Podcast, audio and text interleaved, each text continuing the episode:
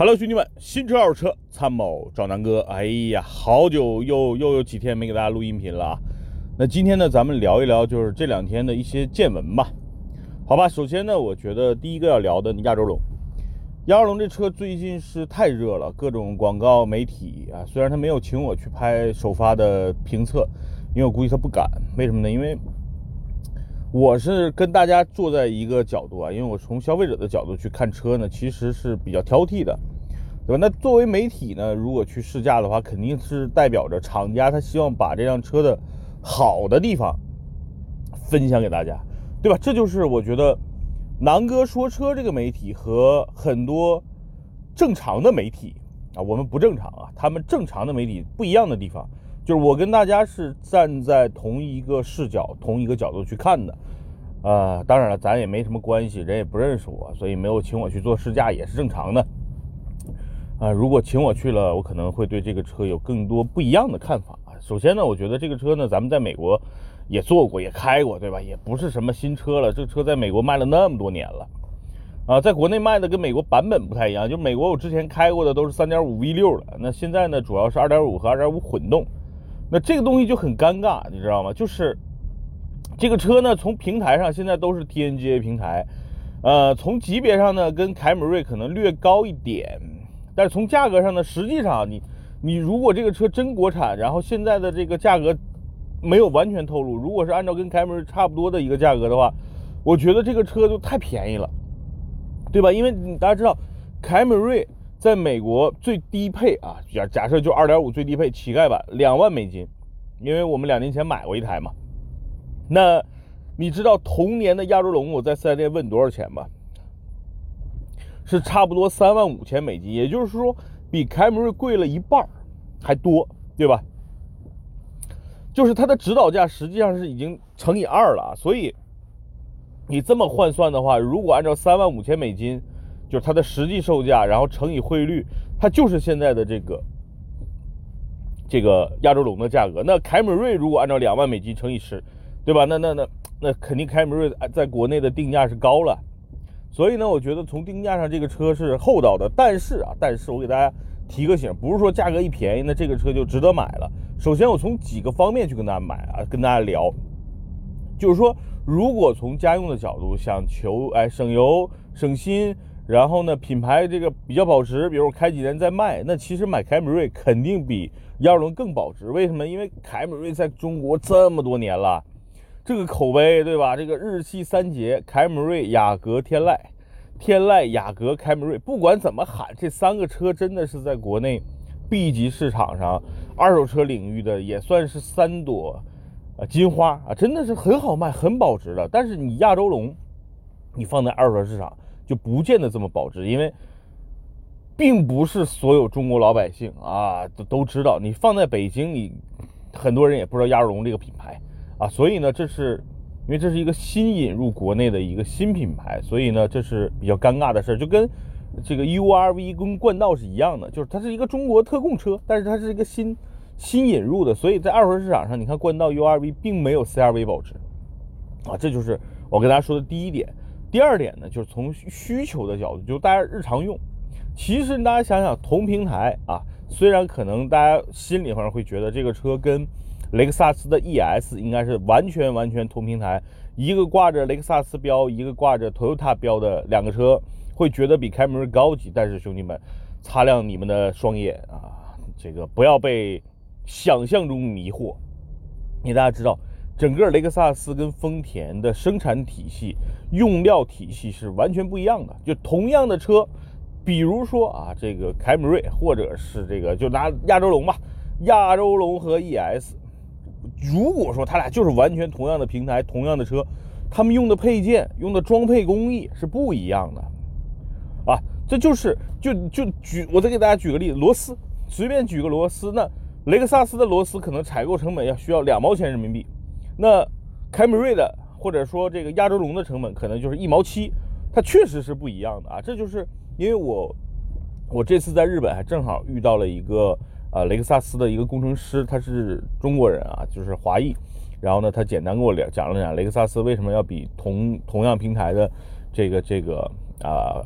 普通的丰田啊要略高一些，就是从从成本上，从这个用料上肯定是要比丰田厚道的，所以所以大家不要妄想着这个这个，就它就是一个换标的雷克萨斯的 ES，肯定还不完全是啊，可能百分之七十或者百分之六十是吧？同时呢，我在说从需求的角度，大家说买一个丰田车啊，过渡，那皇冠呢，在中国是有口碑的，大家觉得皇冠比凯美瑞就是高一个级别，这是公认的，对吧？但是你皇冠在市场上，你宝比宝马五，对吧？比奔驰 E，或者比奥迪 A 六还是要低半级的嘛，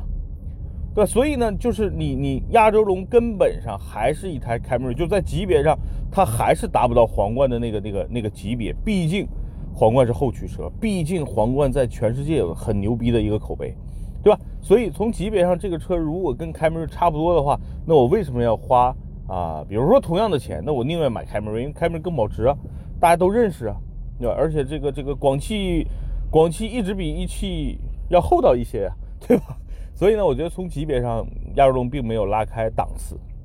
然后呢，我说配置跟空间，就从整体驾驶的这个这个角度来说，这两个车半斤八两，就是亚洲龙的内饰设计风格呢偏豪华一点。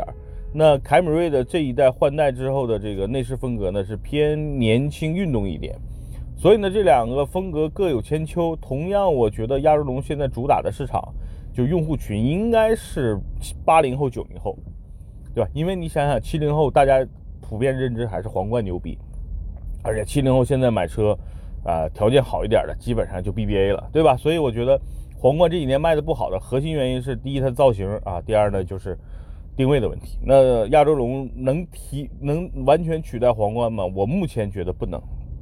而且我觉得亚洲龙如果定价像网上传的那么低的话，还会影响到整体凯美瑞在华的销售。凯美瑞可是对吧，代表着丰田家族的这么一个灵魂车型啊。虽然在美国它是一个标准的买菜车，在在国内其实它还是一个高级买菜车，而且是一个家喻户晓的买菜车。你一旦影响到了凯美瑞的整体销量，就整个丰田在中国的这种销售体系其实就乱掉了。因为你凯美瑞降价吧，你如果凯美瑞降价，你其他的卡罗拉对吧？雷凌，你这些车就同样你得伴随着降价吧。你卡罗拉、雷凌降了，你下边的威驰啊，对吧？这个致炫呀，是不是就得跟着降了？所以整体来说，我觉得如果网上传的价格是真的。哇，那整个丰田现在我就觉得这个一一汽丰田跟广汽丰田就闹掰了，他俩相当于我干我的，你干你的，谁谁谁最后活到最后谁牛逼，就有点这种这种对吧？本是同根生，相煎何太急的感觉了。所以，我我我我不知道丰田自己愿不愿意看到这么一幕发生啊啊！然后再说这个车颜值，颜值上这两个车各有各有特点，就是凯美瑞看上去更紧凑，那。亚洲龙呢，看上去更感觉高端豪华一点。也就是说，如果说大家都以以前觉得，哎，宝马三系是宝马的灵魂，但是呢，三系啊，在实用性角度上，哎，后排太小了，对吧？那我做个三系的 L，确实销量一下就上来了。那 Toyota 就是凯美瑞跟亚洲龙有点像，一个是标轴的三系，一个是稍微加长了一点的三系，还不是完全加长的三系，那它就能像。宝马三 L 卖的那么好吗？我觉得也不一定，因为大家去去，因为现在很多店里已经有试驾车了啊，大家去体验，就它的这两个车的后排其实感受上是差不多的，就它不像你从奥迪 A 四一下坐到了奥迪 A 六里，你会觉得后排的这个空间一下就就就敞快了特别多，能翘二郎腿了。其实这两个车后排现在表现的都差不多，只是在内饰营造上可能黄这个。亚洲龙给人的感觉更沉稳，就是沉稳一些、成熟一些。那凯美瑞可能就更年轻、朝气一些。所以我觉得，呃，在整个的这种感受上，我觉得两个车差别也不大啊。所所以最后我还是觉得这个在价格上大家去看吧。就是亚洲龙呢，目前炒得很热，但实际的市场接受度怎么样呢？我觉得还是要去看整体最后的终端的价格，它和凯美瑞之间怎么去去确定最后的售价。对吧？那一旦亚洲龙如果按照网上的售价，那我估计凯美瑞至少得降个两万到三万吧，对吧？所以我觉得这是我比较关心的，就是价格。车呢，对，丰田出的车起码没有那种天生就就存存存在一些什么先天性的疾病的车型，对吧？所以大家买丰田车更多还是图省心，然后图这种这个车就是买几年开起来不用操心，然后省油啊，保养便宜，配件便宜，是吧？然后二手车还挺保值的，大家图的就是这个，所以大家不用担心亚洲龙跟凯美瑞就是说在品质上有有太大的区别或者太多的提升，我觉得都是一样的车啊，只不过呢就是看最后的市场策略吧。呃，我个人的建议就是，凯美瑞呢肯定是在口碑上，在未来的二手车市场的保值率上，跟你卖二手车的这个啊速度上啊，肯定是更快的。那亚洲龙呢是一个新车型，它的口碑是需要从今年二零一九年，可能或者或者是二零一九年三月份才开始去积累，那可能积累个两年三年，它在国内才被普遍大众所有一点点认知，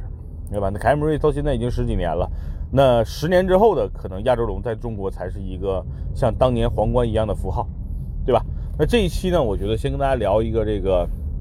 就亚洲龙。我个人觉得，我并不是对这个车特别特别的热，或者说我特别特别的就想把这个车买了，就是我并没有这种这种冲动，我是这么思考的，好吧？那这一期呢，就简单聊一聊这个，呃，亚洲龙。那下一期呢，就是从明天我争取给大家录一期关于轮胎的，因为大家知道我去年、今年这两年给好几辆车都换了轮胎，比如叉 C 六零啊，比如奥迪 A 四啊，比如说这个之前给那个